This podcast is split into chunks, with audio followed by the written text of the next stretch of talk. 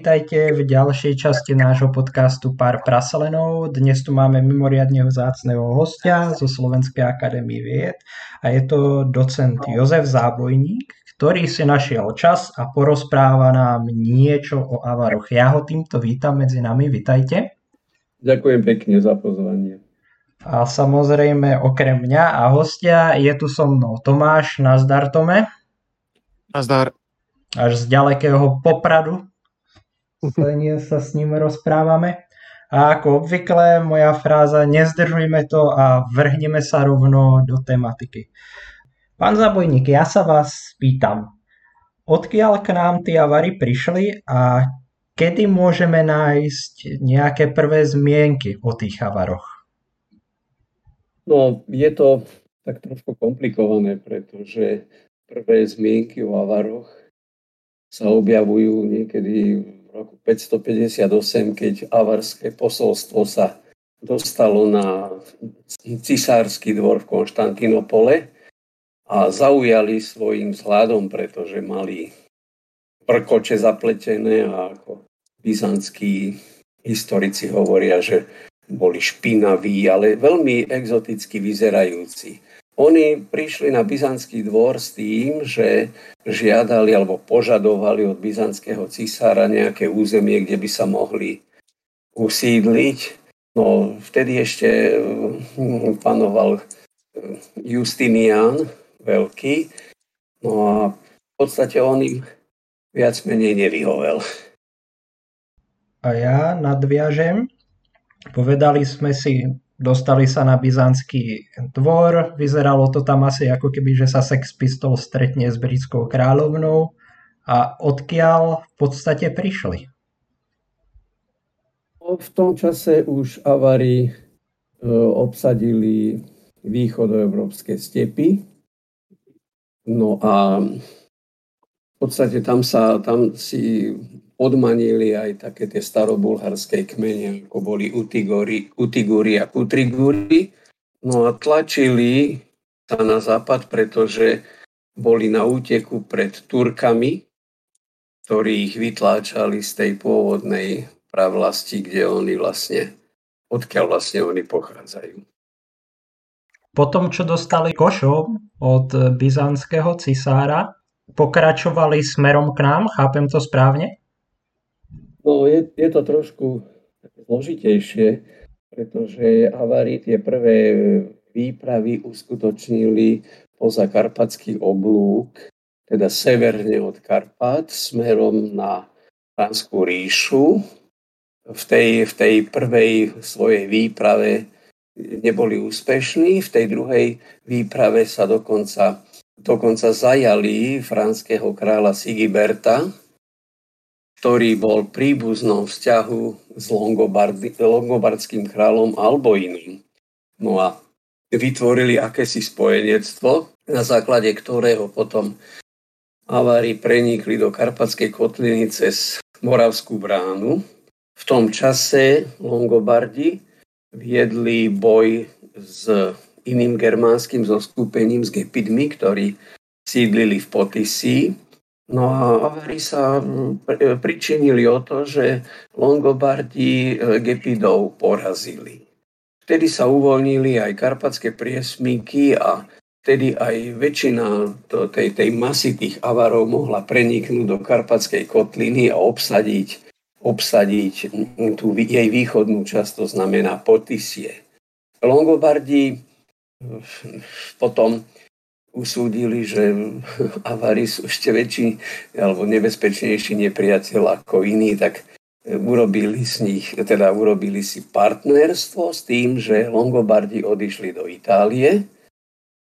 Bolo to presne na veľkonočný pondelok v roku 568 a vlastne tým uvoľnili nielen teda východnú časť Karpatskej kotliny, ale aj západnú časť Karpatskej kotliny Panóniu, tým, že Longobardi s nimi urobili dohodu, že keď sa vrátia, tak im Avari tie svoje územia, ktoré im Longobardi dali k dispozícii, uvoľnia. Samozrejme, Longobardi sa nikdy nevrátili, takže Avari sa stali hegemónom celej karpatskej kotly.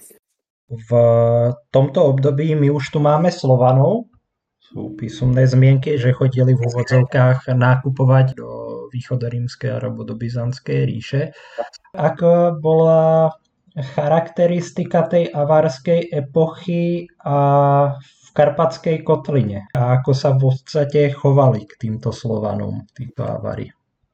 No je jasné, že úlohu Avarov histórii slovanských pospolitostí nemožno ho hodnotiť e, pozitívne, o tom nie je reči, ale sa na druhej strane demonizovanie avarov a avarskej spoločnosti je nehistorické. Je to, by som povedal, trochu také no, nadnesené. Treba si uvedomiť, že vznikom avarského kaganátu v Karpatskej kotline došlo k premosteniu tých severných častí Strednej Európy alebo severnejšie nachádzajúcich sa častí Strednej Európy s juhom, kde boli, bola Byzancia, kde bol proste tá neskoro rímska civilizácia, takže mnohé výdobytky tej neskoro rímskej civilizácie sa dostali k Slovanom.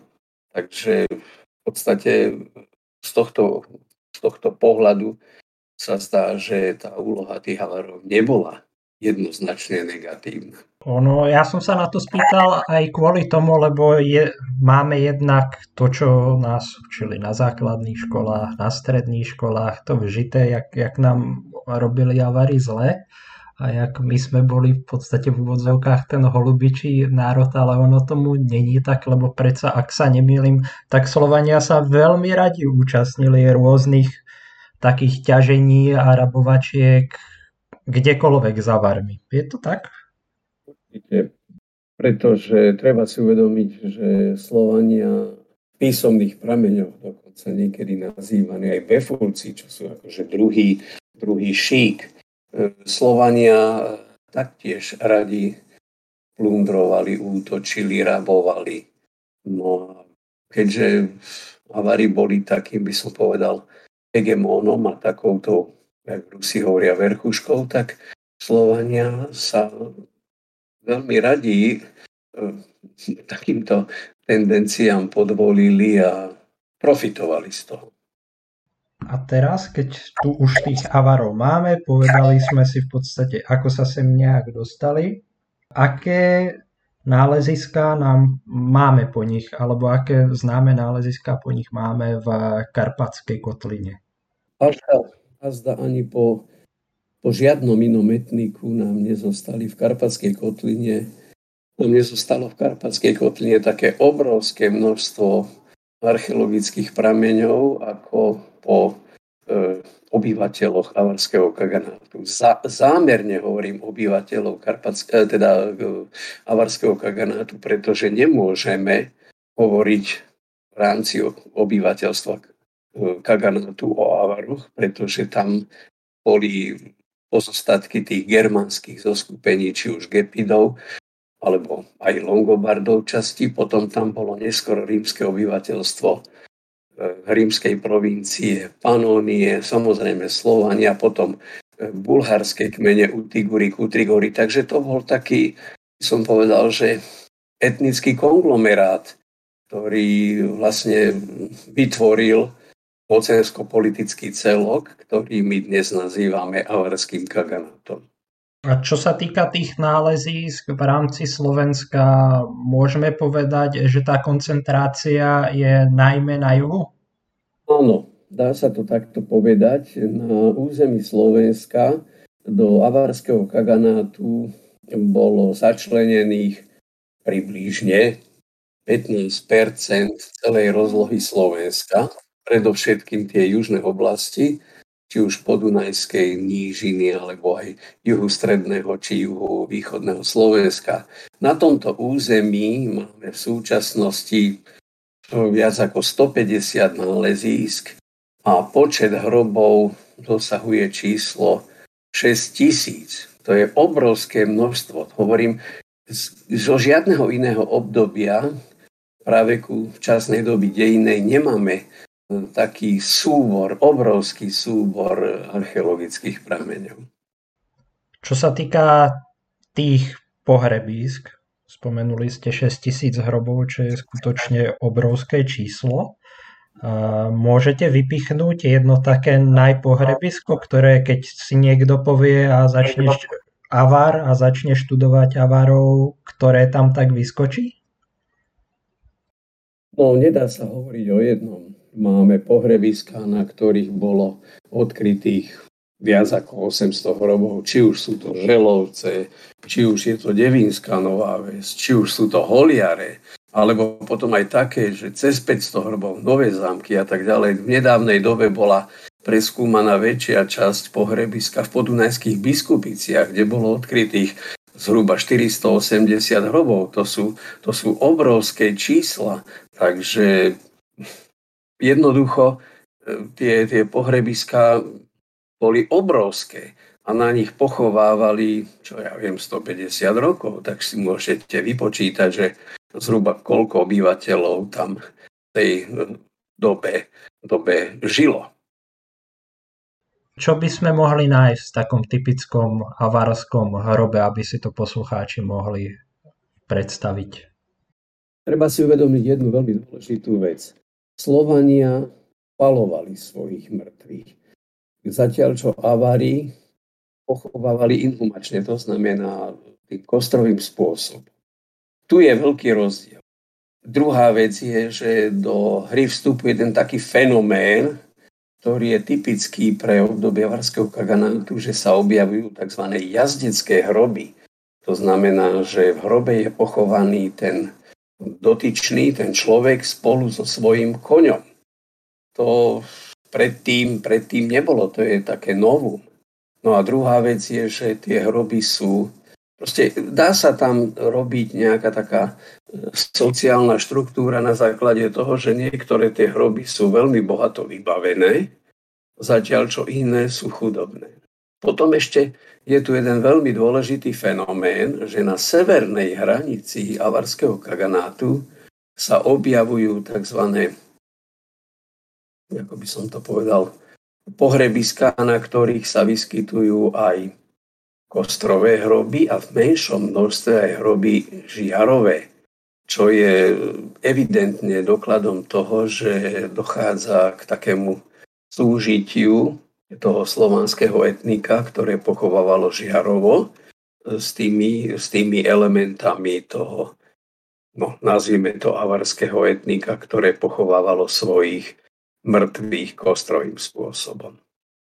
A čo si ten avarský, ak by sme, ak by sme povedali knieža alebo bojovník so sobou bral na druhý svet? E, ono je to dosť ťažko povedať, pretože o tej štruktúre tej spoločnosti toho takmer nič nevieme. E, tá, tá sociálna štruktúra toho avarského kaganátu dá sa rekonštruovať iba na základe bohatosti príloh. Vieme, že vládcom Kaganátu bol Kagan. E, bol odkrytý v lokalite Kumpáboň jeden veľmi bohatý hrob, kde boli rôzne zlaté predmety a tak ďalej a ten sa interpretuje ako hrob nejakého Kagana. Ale to je, to je záležitosť, povedzme, že prvej polovice 7. storočia.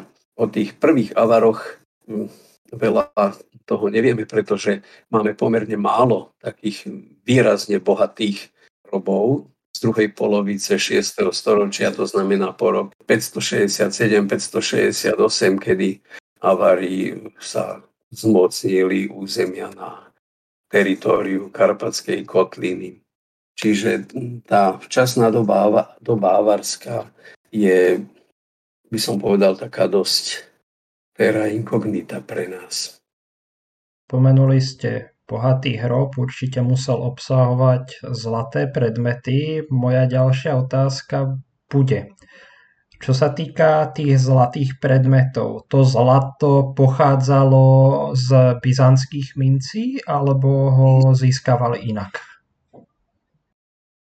Treba si uvedomiť jednu vec, že Avári dostávali ročne obrovské množstvo byzantských mincí, ako tzv. tributum pacis. Tie začiatky, hovorí sa o nejakých 80 tisíc solidov. Solidus bola byzantská minca, zlatá, z váhu niečo cez 5 gramov.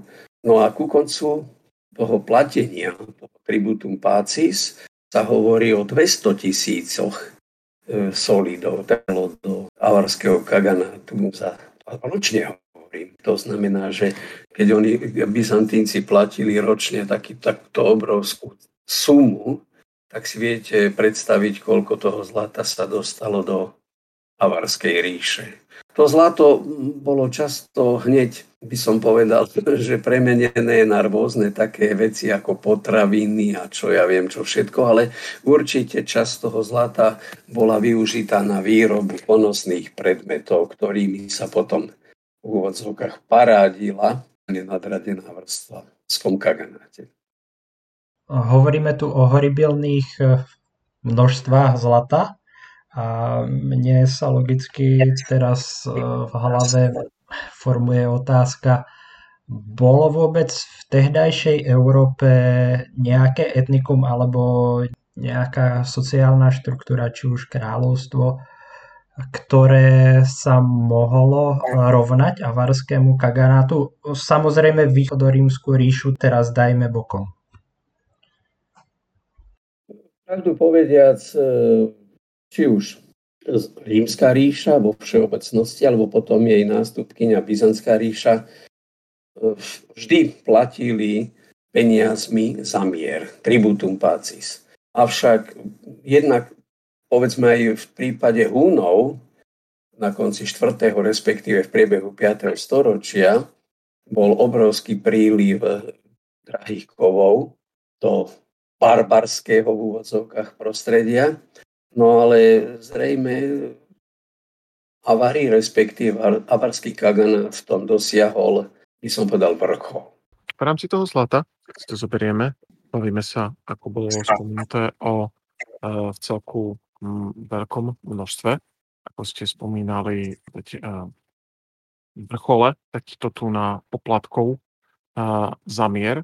Stále dá sa pri tom tak náročne takto to síce brať, teoretizovať, že v svojej podstate, keď si porovnáme tie obdobia, kedy Byzancia platila a za mier v porovnaní s tým, keď neplatila a bola v otvorenom konflikte, aj keď niekedy to pravdepodobne na tom pohraničí nebolo veľmi ľahko rozpoznateľné pre tých Byzantíncov, či bol ten e, mier alebo nie. Prakticky vzato pre nich to bolo výhodné stále ešte, lebo keď došlo ku tomu samotnému konfliktu, tak e, Zrazu máme Avarov, ktorí sa ťahajú až hore dole po celom Grécku, takže pravdepodobne tie ich hospodárske straty vyšli na hm, viac, než koľko bol ten tribút za mier. Ja viem, že je to veľmi ťažko takto odhadnúť, ale dalo by sa povedať, že, že stále to bolo výhodné pre tieto tu na krajiny, lebo ono sa to často hodnotí spätne, že aký zmysel to malo akože platiť im, pokiaľ vlastne sa len tým vyživovala tá, tá, ten, ten budúci nepriateľ. Hej? A, a neberie sa do toho mnohokrát tá predstava toho, že m, tí ľudia skutočne ušetrili dá sa povedať, tú ľudskú silu a, a môžeme to brať a, aj tú ekonomiku. No, pre Byzantskú ríšu to bolo výhodné, pretože e, Avari tým, že boli uplatení, tak nepodnikali tie lúpežné výpravy na územie byzantských provincií, aj keď to oni robili, ale tým, že dostávali ten, to, ten tributum pacis, tak vlastne oni neboli odkázaní na to, aby viedli vojnu proti byzantskému vojsku. Ja by som sa spýtal, bavili sme sa o pohrebiskách, ale čo sídliská? Máme nejaké sídliská zachytené archeologicky avarské? Je ťažko povedať, či to boli avarské sídliska. Máme veľa sídlisk, niektoré dokonca so stovkami sídliskových objektov. Žiaľ Bohu, vo väčšine z nich e, v tých objektoch sa našli iba črepy keramiky. A tá keramika je, by som povedal, nadetnícka. To sa nedá interpretovať ako avarská keramika. Samozrejme, ak nájdeme nejaké sídlisko niekde čo v okolí Debrecenu, tak vieme ho do, isté, do značnej miery pripísať obyvateľstvu avarského kaganátu. Ak nájdeme sídlisko niekde, čo ja viem, pri dolnej strede, tak je dosť ťažko povedať, či to bolo sídlisko, na ktorom žilo také nejaké zmiešané obyvateľstvo, pretože v tomto prípade tak, tzv. čistých avarov už je dosť ťažko predpokladať. Ale tých sídlisk dnes už je skutočne veľa, sú stovky. Niektoré sú také, že sú zistené iba prieskumami, na, zbermi materiálu, niektoré sú aj vykopané. Väčšinou ide o sídliska, na ktorých prevládajú zahlbené domy, čo nebolo pôvodne nejakým avarským špecifikom, pretože všetky nomádske etnika bývali, alebo väčšina, sa povedať, bývali v nadzemných obydliach, jurtách, stanoch. A po nich nám to sa nedá, nedá jednoducho zistiť. Tie, tie obydlia toho pôvodne tzv. avarského etnika určite neboli také, ako boli, bolo u tie zahlbené objekty, zemlianky. Nakoľko bol spomínaný teda mm, keramický materiál, my vieme, že je to také, mm, ako by som povedal, špecifikum, čiastočne predsa aj a pri Slovanoch, keď prichádzajú na toto územie a je to logické špecifikum, viac sa povedať pre väčšinu nomádskych alebo etnik, ktoré sú na pohybe, hej, že sme tu stav a povaha tej, tej keramiky, ktorá je takýmito kultúrami vyrábaná, je mnohokrát nízkej kvality. Ale vieme mi v rámci toho uh, črepového materiálu povedať uh, konkrétne, že čo je povedať, ten, ten, ten vplyv, priamo ten uh, avarský, hej, v rámci tej keramiky, čo je také špecifické v rámci, povedzme, ich zdobenia, alebo je to takým štýlom, že to je nerozpoznateľné? Treba si uvedomiť jednu vec. Tie avarii po príchode do Karpatskej kotliny v podstate bolo to také nomádske spoločenstvo. Ale tým, že sa usadili, už tak toľko nekočovali, tak proste budovali trvalé sídliska. Trvalé sídliska, tam sa prejavuje v podstate už ten vplyv toho domáceho, či to už bol germánsky element alebo slovanský element, budovanie tých, povedal by som, zahlbených objektov. A čo sa týka kvality keramiky, to sa nedá hovoriť, že tá slovanská keramika bola nejaká jednoduchá, primitívna. Dôležitá vec je, že azda niekedy v priebehu 7. storočia tú ručne robenú keramiku strieda keramika, ktorá bola vyrábaná pomocou hrnčiarského kruhu. A to už je dosť, e, dosť veľký, by som povedal, zásadný rozdiel medzi tými, e, tými, tými najstaršími slovanskými, no nazvime to hrncami, a tým, čo sa potom objavuje neskôr. Treba si uvedomiť, že zrejme v priebehu, povedzme toho, no nazvime to, že 7. storočie, dochádza k špecializácii výroby. To už nie je len keramika, ktorá bola hm, urobená na účel pohrebu, plácaná nejaká hrubá, ale e, vtedy sa už prejavuje aj, prejavujú aj vysoko špecializovaní remeselníci, ktorí tú keramiku vyrábali a distribuovali. Ja sa vrátim trošku k tomu trblietavému, k tým šperkom. Čo sa týka výroby šperkov, išlo tu o nejakú ich domácu výrobu, alebo to môžeme predpokladať aj kovotepcov napríklad e, z Byzantskej ríše, ktorí boli najatí či už tým okruhom okolo Kagana alebo nejakou elitou? No, treba si uvedomiť, že v tom, umeleckom remesle havarského Kagana tu sa objavuje veľmi veľa prvkov byzantského umenia. Či už sú to výzdobné motívy, alebo či už ide o technologické nejaké postupy. My z písomných správ vieme, že keď Avari urobili nejaký lúpežný, lúpežnú výpravu na územie byzantských provincií, tak jednoducho nielenže vyplundrovali tam tie povedzme kláštor alebo mesta, ale zobrali si so sebou aj špecializovaných remeselníkov, ktorých e, premiestnili do Karpatskej kotliny s tým, aby pre nich vyrábali špičkové výrobky. No a treba si uvedomiť jednu vec, Savary to nebol nejaký barbarsk, nejaké barbarské zoskupenie. Musíte si uvedomiť, že oni v priestore niekde pravdepodobne na území Afganistanu sa dostali do styku s tzv. bielými húnmi alebo eftalitmi, ktorí disponovali špičkovým e, šperkárstvom. No a oni to samozrejme využili a využili nielen remeselníkov, ale aj špičkových diplomatov. Môžeme tie ozveny toho avarského šperkárstva nájsť aj v neskorších slovanských šperkoch, napríklad v gombíkoch, alebo nie? No, to je ťažko dosť povedať. Období avarského, teda z obdobia avarského kaganátu na pohrebiskách žiadne gombiky nemáme.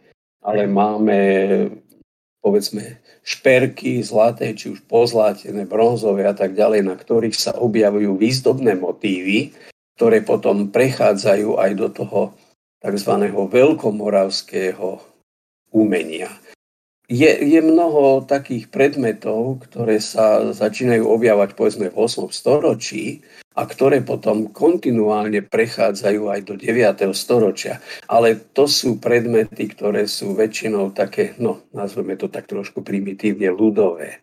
Tie špičkové výrobky sa výrazne líšia. To, čo bolo charakteristické povedzme pre avarské obdobie alebo avarský kaganát, tak v tom 9. storočí to už nie je a objavujú sa nové, či už výrobky alebo výzdobné motívy. Hmm, aby sme to tak mohli povedať, uh, ty si sa držal teraz uh, trošku pri tých shinies. Uh, to ja, vieš, Lašák sa pozná. Ja by som prešiel uh, čiastočne k inej veci, hej? a to je, bavili sme sa tam čiastočne o tých jazyckých hroboch, hej? A keď už sa tu načala nejaká tá a kontinuita, respektíve aj tie vplyvy, hej? Na základe toho, že sa bavíme o takej, hm, ako ste spomínali, spovedať, uh, takom spoločenstve tých rôznych etník, hej? Samozrejme, tí avári tu naprichádzajú s nejakou a, technológiou, čo sa týka napríklad, a, máme pri, e, pri zbraniach, aj pri a, e, rôznych takýchto tu na, no, primárne pri no, zbraniach, hej, ktoré sú ovplyvnené skôr tým, tým, tým nomádským štýlom. Máme v priebehu tých, dá sa povedať, 150 rokov teda zachytené nejaké tie, predpokladám, presuny, hej, jednak uh, zmeny nejaké možno tej výstroje uh, v rámci kontaktu s, uh, s Byzanciou a v rámci aj toho, povedať, čiastočného usádzania sa, ako ste hovorili, prispôsobenia sa tomu usad, usadnému pardon, životu, ktorý už nie je kočovný? Je tu jeden veľmi dôležitý faktor keď sa Avari dostávajú do kontaktu s Byzanciou, tak viac menej slávia skoro v každej bitke úspech. Pretože disponujú veľmi, by som povedal, e, usporiadaným vojskom, ktoré je vyzbrojené tedajším, nazvieme to tak, že high-tech. To nie sú len sečné zbranie, zamaskovanej ocele, ale si uvedomte, že oni majú tzv. reflexné luky. A presnosť ich strelby bola úžasná, takže Byzantínci v tých prvých kontaktoch jednoznačne prehrávali. Ďalším takým významným faktorom je použitie celokovových strmeňov. E, ten avarský jazdec sa vedel do tých strmeňov postaviť tým by sa dalo povedať, že e, vykrýval tie rušivé momenty z cvalu a vedel sa do nich postaviť a strieľal nielen dopredu, do boku, ale dokonca aj dozadu, čo bolo vtedy nepredstaviteľné. Takže proste tieto nové prvky v bojovej technike prinášali avarom povedzme tých 40-50 rokov neuveriteľné úspechy. Druhá vec je, že proste mali jazdecké vojsko, ktoré sa dokázalo veľmi rýchlo presúvať, na čo Byzantínci neboli, neboli e, pripravení. Takže avari e, uskutočnili veľmi, dalo by sa povedať, bleskové výpady a porazili čas, stiahli sa a mohli, mohli z toho profitovať. A, áno, ale mm, v rámci toho môžem povedať, že za to obdobie sa mm, aj uh, ich susedia uh, v rámci toho od nich uh, dosť naučili. Hej? Lebo a u Byzantíncov máme predsa a predtým ešte staršiu spisbu, ktorá stretáva, mm, rieši konkrétne problém boja s nomádmi. Hej? Aj keď dá sa povedať, že to nebol ich každodenný problém, takže je otázne, nakoľko uh, to riešili, hej? alebo nakoľko hm, to v tomto období bolo aplikovateľné na nejaké tie uh, ariánové poučky. Ale um, dá sa povedať, že tam bol ten nejaký tý spôsob, akým sa tá Byzancia od nich poučila, lebo jedno, eh, jedno z toho, ako sme sa bavili, pre, eh, pre Byzantíncov bolo výhodné platiť za mier, ale z veľkej časti to bolo aj tým, že oni vlastne neboli, ako by som to povedal, schopní efektívne postaviť polnú armádu naraz na každú stranu štátu, nedostat, čiastočne nedostatkom peňazí aj ľudskej sily. Takže keď došlo k tomu, že ak si to prepamätám, rámci tých neskôrších avarských vojen, keď bola k dispozícii snaha, ľudia, peniaze od Byzantíncov a mohli sa plne sústrediť na Avarov, tak to zase pre nich pre tých Avarov nedopadalo takým veľmi slávnym štýlom napriek ich výhodám, že tam boli problémy už potom. A neriešim, riešim to obdobie povedzme ešte pred obliehaním Konštantínopola tieto, uh, tieto tu nadboje. Áno, treba si uvedomiť jednu vec, že osvojenie si nových bojových taktík a stratégie to nie je záležitosť na dva roky. To vieme aj z moderných čias, že aj prezbrojovanie a tak ďalej, to trvá dosť dlho. A pre Byzantíncov bol spôsob vedenia vojny zo strany avarského kaganátu do značnej miery prekvapujúci a nevedeli sa hneď s tým vyrovnať. Až niekedy okolo roku 602 vlastne utrpeli avári niekde po Tisí e, takú prvú zdrvujúcu porážku. Tak si uvedomte, že 568 a 602 to máme nejakých koľko? 34 rokov. Tak za tých 34 rokov vlastne oni si robili Karpatskej kotline a na území byzantských provincií, čo chceli, a nebyť toho, že dostávali tribútum pácis, no tak by možno plienili ďalej. Až potom niekedy okolo roku 602 byzantský vojvodca Prískos ich porazil a vtedy vlastne končí taká akoby herojská fáza obdob, teda Avarov Karpatskej kotline a potom tá vyvrcholila potom tou katastrofálnou porážkou pri Konštantínopole v roku 626.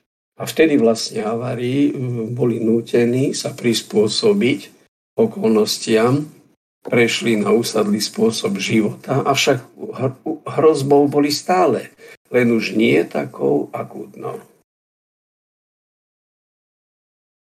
Keď sme sa presunuli do tohto časového obdobia, spomenuli sme, že Avari mali pomerne hrozivú armádu. Prechádzal avarský kaganát nejakou vnútornou krízou, že sa podarilo jednému e, franskému obchodníkovi so zbraňami vytvoriť si svoju vlastnú v úvodzovkách ríšu alebo nejaký, nejakú kmeňovú konfederáciu? Určite. E, treba si uvedomiť jednu vec, že po tom roku 602 a po roku 626 došlo k obrovskej kríze, v rámci Javarského kaganátu. Výsledkom bol nielen vznik samovho kmeňového zväzu niekde na severozápade toho Javarského kaganátu, ale aj, e, dá sa povedať, zbúra e, z tých starobulharských kmeňov Utigurov a Kutrigurov, ktorí boli začlenení do avarského vojska niekedy okolo roku 631, e, vypovedali poslušnosť svojim pánom a proste odišli z Karpatskej kotliny, išli na západ. Žiaľ Bohu, na pokyn tedajšieho franského kráľa bola väčšina z nich vyvraždená, iba časť, časť prežila, stiahla sa.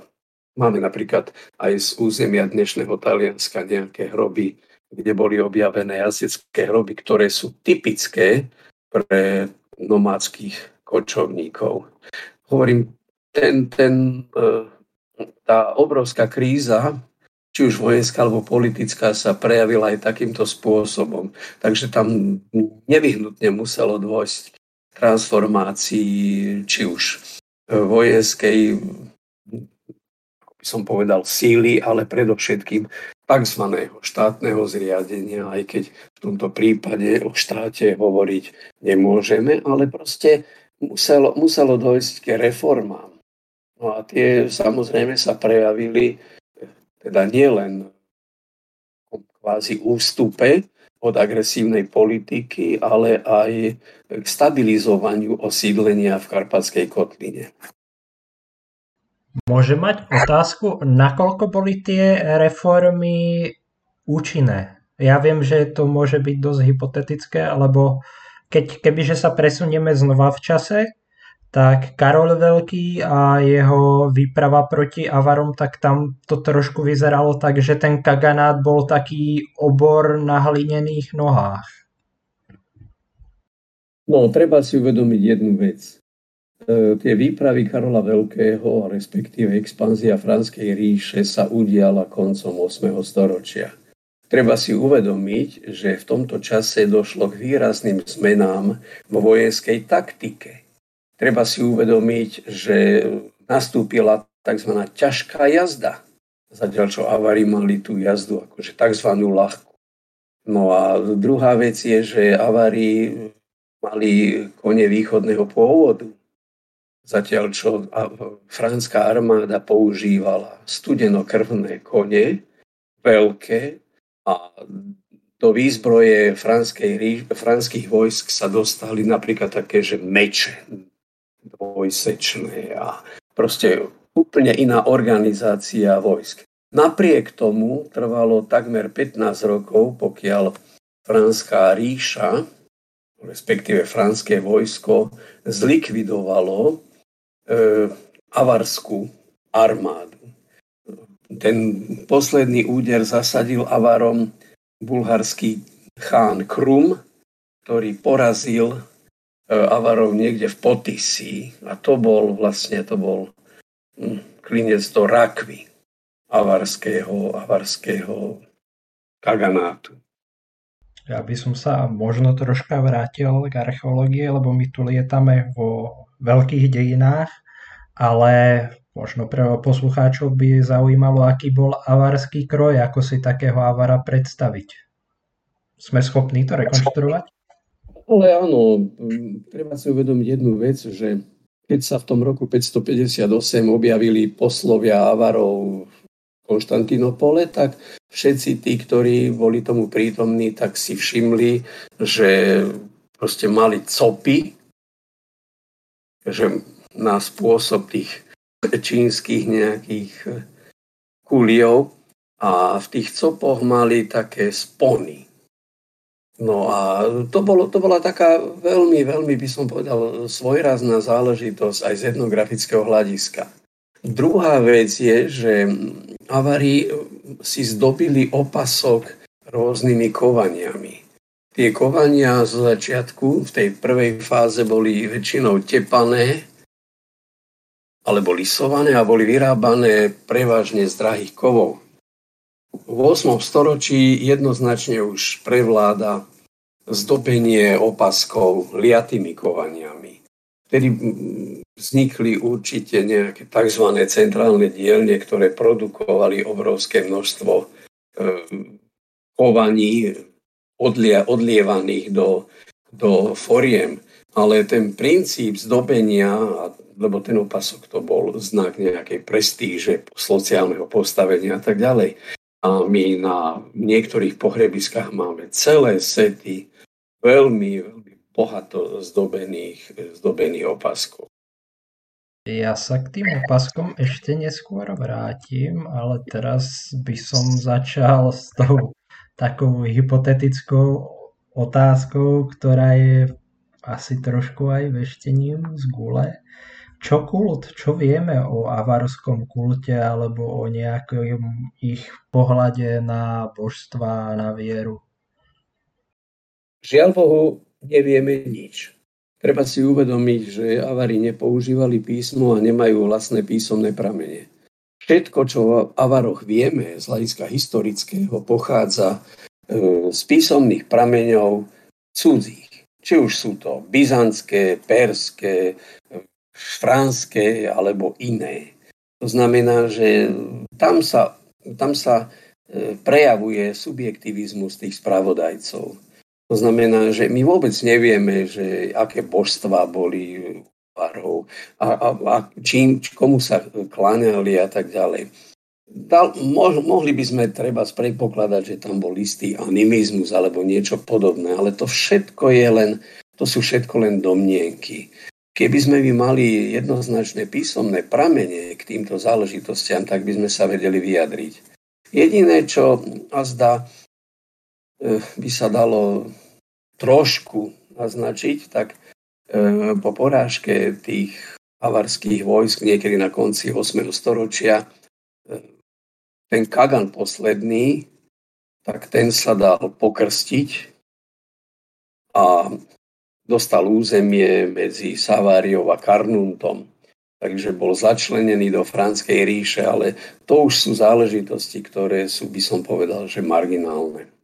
E, keď si to tak zoberieme, lebo to už je, ako už spomenul ten plný koniec, hej, či ďalej od tvojej uh, otázky, hej, že to, teraz vlastne spomenutý ten úplný koniec tých avarov a to povedať to ich začlenenie. Oni nám potom, sa povedať, tou asimiláciou za nejaký čas, predpokladám, miznú uh, potom v tomto novom prostredí.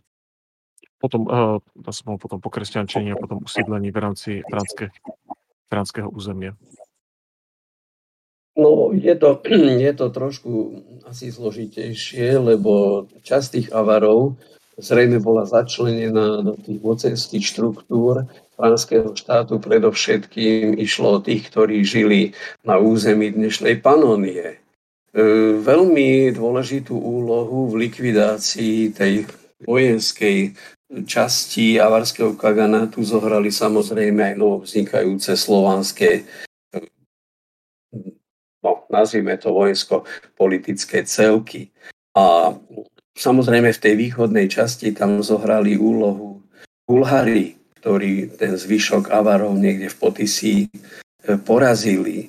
Posledné také svedectvo e, pochádza, myslím, že z roku 822, kedy sa poslovia Avarov objavili na franskom sneme vo Frankfurte niektorí maďarskí kolegovia predpokladajú, že počas celého 9. storočia časť e, toho obyvateľstva prežíva a dožíva sa príchodu starom maďarských pospolitostí.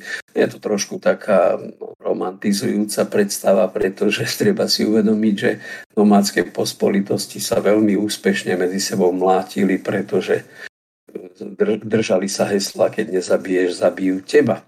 No ale o Avaroch nám v podstate skoro nič nezostalo. Nevieme, akým, ako, ako hovorili. Predpokladá sa, že to mm, bol jazyk, ktorý je nejaký, do tej, patrí do tej skupiny tých tureckých jazykov, ale e, nezostali nám po nich prakticky žiadne, žiadne nejaké písomné pramene, ktoré by dokazovali, že prežívajú hlboko do 9. storočia. Treba si uvedomiť, že v tomto období dochádza výrazným politickým zmenám v priestore Strednej Európy.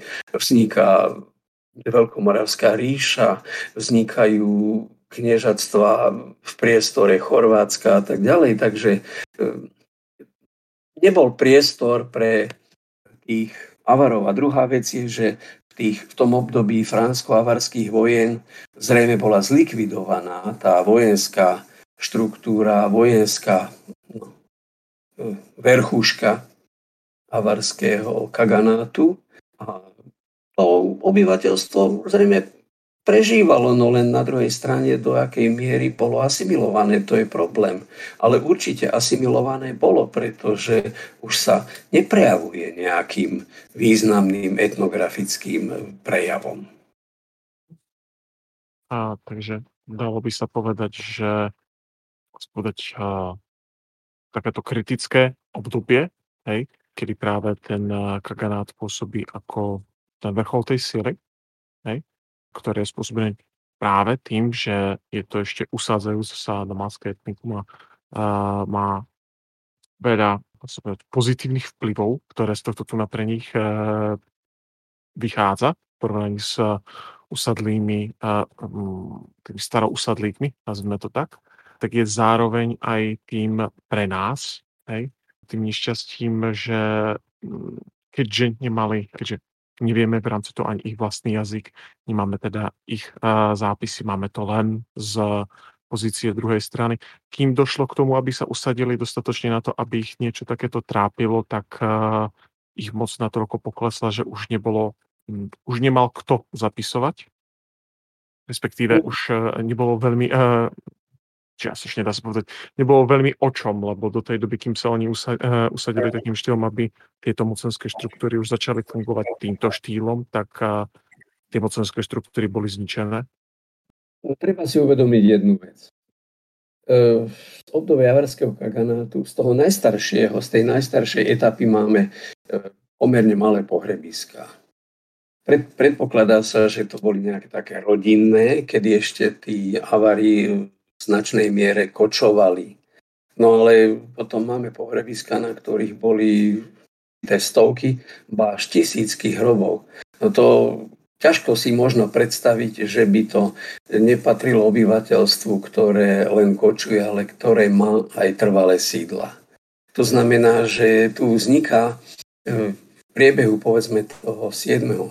predovšetkým 8. storočí akási trvalá sídlisková štruktúra, ktorá sa potom prejavuje aj, aj na tom množstve e, tých hrobov.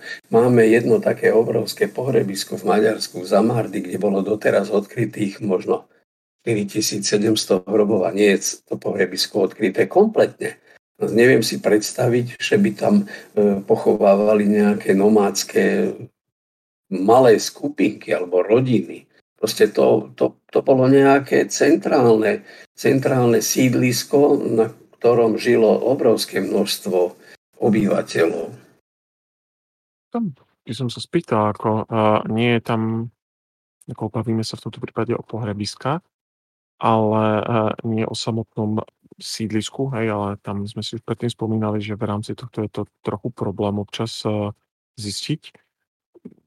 Je tam možná a čiastočne aj tá interpretácia, že to nie je otázka veľkej koncentrácie obyvateľov v tom okolí, ale skôr, že je to otázka toho, ako by som, by som povedal, nejakej uh, to, v rámci určitej oblasti ako samostatná nekropola, že máme dosahovú oblasť, kde bola tradícia, že sa z, väčšieho, z väčšej plochy pochovávalo a bez ohľadu na to, či ten Uh, nie bez ohľadu na to, uh, v rámci toho, že z určitej oblasti sa pochovávalo, hej, uh, aj keď tí ľudia boli relatívne ešte v pohybe, aby neboli, dá sa povedať, všade hore dole po také, ako ste spomenuli, tie maličké pohrebiska, ale skôr, že sa to zjednocovalo.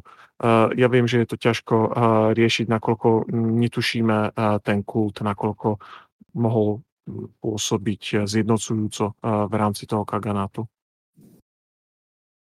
No, treba si uvedomiť jednu podstatnú záležitosť. Avari prichádzajú z eurázijských stepí, z obrovského územia a obsadzujú Karpatskú kotlinu. Je z nášho pohľadu je to, je to strašne malé územie. Teraz si uvedomte, že sem prichádzajú 10 tisíce ľudí a usadzujú sa tu a tá Karpatská kotlina nedovoluje takej miery ten, ten nomadizmus, ako, ako boli zvyknutí v brazílských stepiach, kde sa presúvali na stovky a tisíce kilometrov. Tá Karpatská kotlina predsa je len relatívne malá, aj keď teda e, možností na kočovný spôsob poskytuje, ale predsa len nedáva také možnosti na kočovný spôsob ako povedzme eurázijské stepy. A druhá vec je, že Predpokladá sa, že to avarské etnikum, alebo avarské etnikum, nemôžeme to nazvať avarské etnikum, pretože tam boli rôzne etnické e, skupiny, e, prešlo na iný spôsob hospodárenia. To už nie je len kočovanie, chov dobytka, ale je to aj polnohospodárstvo. Na to, aby e, človek bol usídlený, tak nemôže, nemôže len cestovať na koňoch a proste robiť lúpežné výpravy, ale musí sa venovať aj iným činnostiam.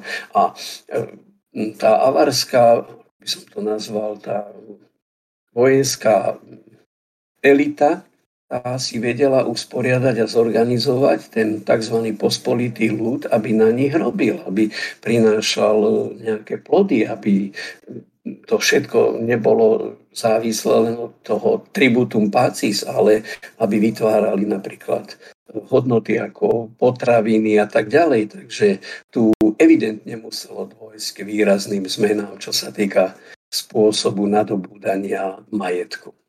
Vieme mi určiť alebo e, vieme približne odhadnúť, kam až siahala moc avarského kaganátu nad tými Slovanmi na našom území. Či to bolo, ja neviem, okolie južného Slovenska, alebo to, bola, alebo to bolo až po Moravie.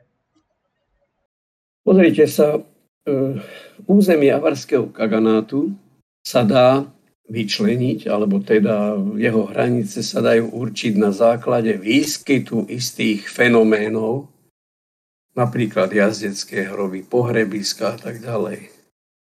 Treba si uvedomiť jednu vec, že väčšia časť Moravy neprichádza do úvahy. Tam len tie najjužnejšie časti Moravy boli súčasťou Kaganátu, pretože jednak Nebolo to najvhodnejšie územie pre nich a po druhé, že tam bol tlak zo strany povedzme tých novoznikajúcich e, mocensko-politických celkov Moravského kniežatstva na e, Slovensku, povedzme, povedzme toho Nitrianského kniežatstva.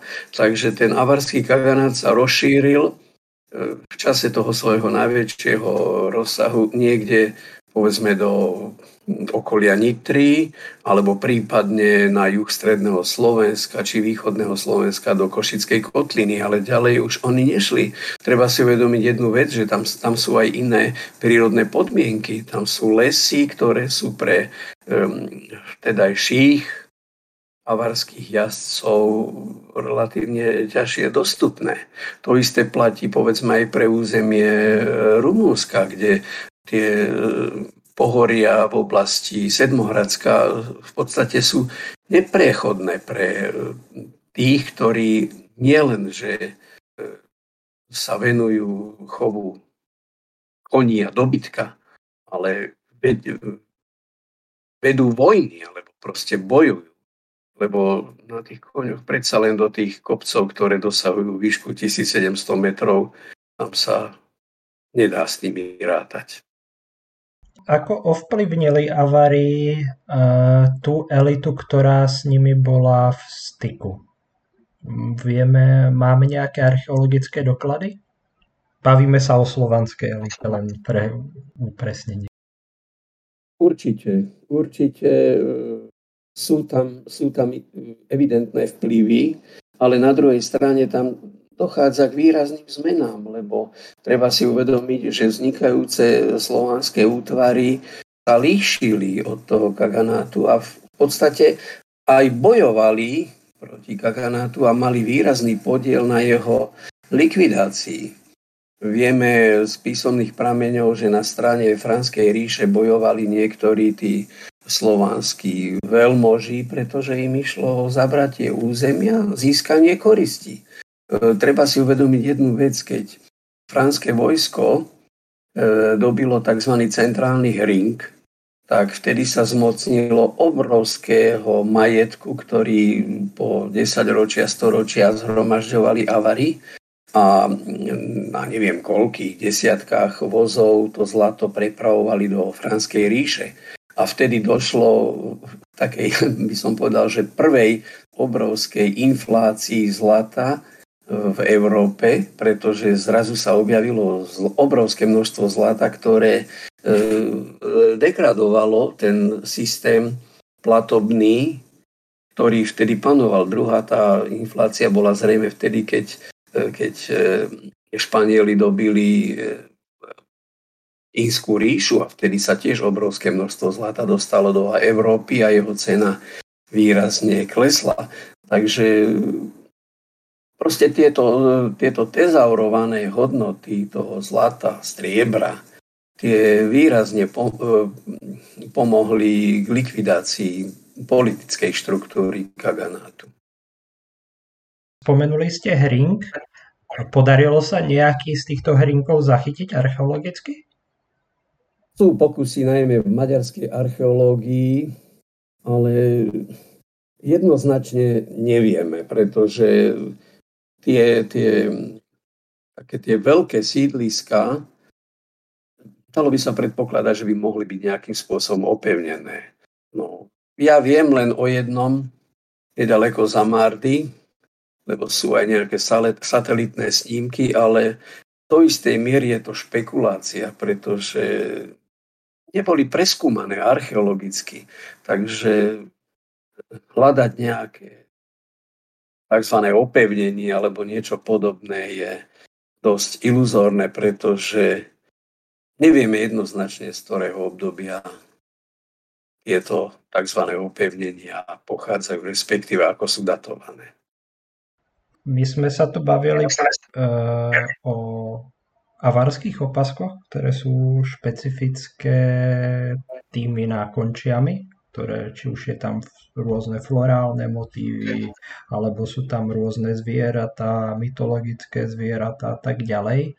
Uh, vieme, že sa objavujú v slovanskom prostredí a tieto opasky, ktoré sú tak charakteristické práve pre avarov, uh, u Slovanov ich môžeme spájať e, vyloženie s nejakými top elitami, alebo to mohli nosiť, alebo sa objavujú aj v hroboch bojovníkov, ktoré by sme neoznačili až, až top, top, top elitou. No, tu je jeden veľmi dôležitý moment.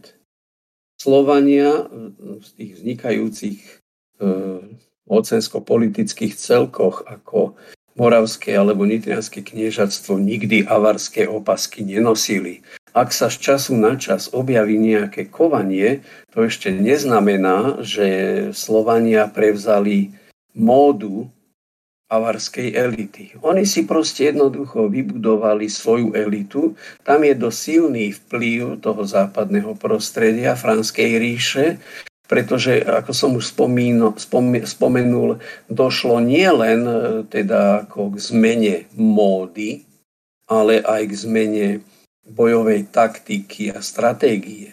To znamená, že tie vznikajúce slovanské elity jednoducho nepreberajú, nepreberajú ten avarský štýl výzdoby. Sú tam súpravy opaskových kovaní, ale tie sú úplne iné. Tie nemajú s tým avarským opaskom a s tým avarským vkusom veľa spoločného. Som tu uh, doplnil uh, čiastočne to, to, to úvahou, že ten uh, pravdepodobne ten, ten presun, bolo teraz spomenuté, uh, k nemu uh, čiastočne nedošlo um, bolo spomínané ohľadom tak, taký ohľadom uh, výzbroje, nakoľko tie nové vznikajúce útvary ako vieme, aj sme sa o tom rozprávali, tí ľudia určitý čas žili buď v priamej blízkosti a v kontakte hej, s tými avarmi, respektíve fungovali priamo od tých vládov, hej, ale bolo spomenuté, kultúrne pravdepodobne zostávali samostatní, hej, a potom nemôžeme riešiť uh, takým štýlom, ako by to bolo v 19. storočí. Uh, tá paralela je relatívne ťažká uh, v tomto prípade, ale že si uchovávali to svoje, hej. Ako bolo aj spomenuté v tých stratégiách, oni už asi dokázali zistiť a pochopiť, kde je tá, um, tá sila tých avarov, hej, v tom otvorenom poli a kde sú tie ich slabiny. Hej? Takže to dokázali využiť. A môžeme povedať, lebo máme to viackrát predsa predtým, aj v histórii, aj priamo dôležené v archeologických eh, nálezoch, že kultúry, ktoré, dá sa povedať, prehrávajú, hej, alebo ktoré sú porážené, nebývajú mnohokrát tie, tie kultúrne dominantné, hej, že o, väčšinou od tých, ktorých porážame, až uh, nepreberáme ten ich najluxusnejší tovar. Hej. Aj keď je to veľmi veľké zovšeobecnenie s mnohými výnimkami. No, treba si uvedomiť jednu dôležitú vec. E, pre Avarov boli typické tie, povedzme, tie súpravy opaskových kovaní tej garnitúry. Ale tie opasky to nosili iba príslušníci vyššie postavenej sociálnej e, skupiny. E, v čase tých fransko-avarských vojen bola táto časť avarského, avarskej populácie v podstate zlikvidovaná. To, že prežívalo obyvateľstvo, o tom nie sporu, lenže to obyvateľstvo bolo pauperizované, to už nebola nejaká organizovaná skupina bojovníkov, ktorí ohrozovali svoje okolie. Jednoducho tí boli vojensky zlikvidovaní, no a tam, stalo tam to obyvateľstvo a o tom nie sporu, že to prežívalo. Ale už ono nedisponovalo takými, e, by som povedal, prejavmi tej avarskej kultúry, ako tomu bolo povedzme v 8. storočí. No lebo treba si uvedomiť, že to, je, to nie je záležitosť iba obdobia včasného stredoveku, ale ak chcete niekoho zni- zničiť, tak zničíte jeho vojenskú alebo nejakú sociálno, e, e, sociálne nadradenú zložku. Takže ten, ten pospolitý ľud, ten už nemal, nemal také možnosti, aby sa vojensky bránil a okrem toho nemali záujem, pretože oni už prešli na usadlý spôsob života, na polnospodárstvo a tak ďalej. Vidíme to na pohrebiskách na niektorých, kde v tej najmladšej fáze chýbajú napríklad jazdecké hroby, chýbajú hroby e, s opaskami. To znamená, že došlo k výraznej pauperizácii toho obyvateľstva a tá, tá nadradená, sociálne nadradená zložka mizne. Ja by som si dovolil možno poslednú otázku, ktorá je tak trošku asi aj filozofická. Spýtal by som sa, čo nám po Avaroch zostalo, alebo nám po nich nezostalo nič a je to ako mal Nestor vo svojich letopisoch a potom ich Boh všetkých zahubil. No, nedá sa povedať, že by po, na, po nich nič nezostalo. E, ten obrovský súbor predmetov materiálnej kultúry, ten obrovský súbor hrobov, ale aj sídliskových objektov, ten, ten nemá obdobu e, na území, povedzme, Karpatskej kotliny či Strednej Európy. No čo nám nezostalo? Nezostalo nám po nich e, veľa, čo sa týka tej duchovnej kultúry. No lebo nevieme, akým jazykom hovorili, teda no, predpokladá sa, že nejakým tým tureckým dialektom. Nevieme, aké mali náboženstvo, nevieme, aký mali kult. E, len predpokladáme sociálne vzťahy na základe bohatosti, príloh v hroboch. Ale jednoducho na jednej strane sú tie materiálne pozostatky, ktoré sú neuveriteľné, na druhej strane chýbajú nám iné prejavy toho avarského kaganátu. chcel by som poďakovať docentovi Zábojníkovi, že nám veľmi zaujímavo porozprával o tomto ešte zaujímavejšom etniku. Ďakujeme. A ja ďakujem za pozvanie. A potom ďakujem Tomášovi tiež, že sa zúčastnil a dúfam, že sa s docentom Zábojníkom ešte stretneme v budúcnosti, lebo to bolo veľmi zaujímavé a prebrali sme len malinký zlomok toho, čo by si avári asi zaslúžili. A s vami všetkými sa lúčim a teším sa pri ďalšej časti. Majte sa.